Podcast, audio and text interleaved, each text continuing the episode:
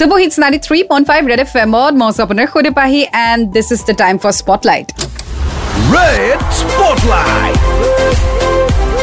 Spotlight.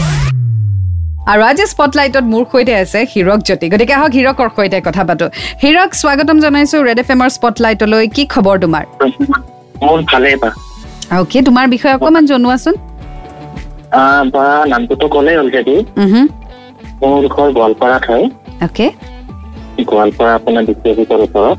Okay মই প্ৰফেশ্যনত এজন musician হয়। অ'কে তাৰপিছত ঘৰত মোৰ মা আছে দেউতা আছে আৰু দাদা আছে। আচ্ছা। লগতে মই। অ'কে আৰু বৰ্তমান ব্যস্ত কিহত হৈ আছা? মই বা আপোনাৰ গান চান তেনেকে কম্প'জ কৰোঁ। তাৰপিছত লাইভ শ্ব'জ বিলাক কৰোঁ।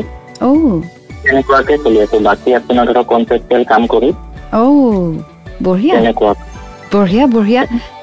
আৰু। আজি স্পটলাইটত কি শুনাম বুলি ভাবিছা?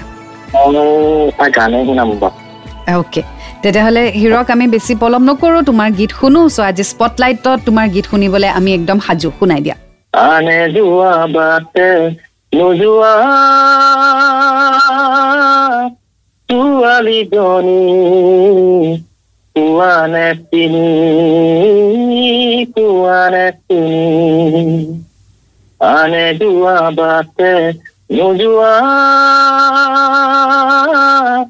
ছোৱালীজনী পোৱানে চিনি পোৱানে চিনি নৈৰ পাৰ এচটা শিলত বহি পানীৰ কুফাচাই সুন্দরনিয়া চুলি তারি মেলি, তাই জানো কি পার পার এসটা শিলত বহি পানির কুকাশাই সুন্দরনিয়া চুরি তারি নেনি, তাই জানু কি বুকু দিশারে কান পাটি তাই খুরর গুনগুননি।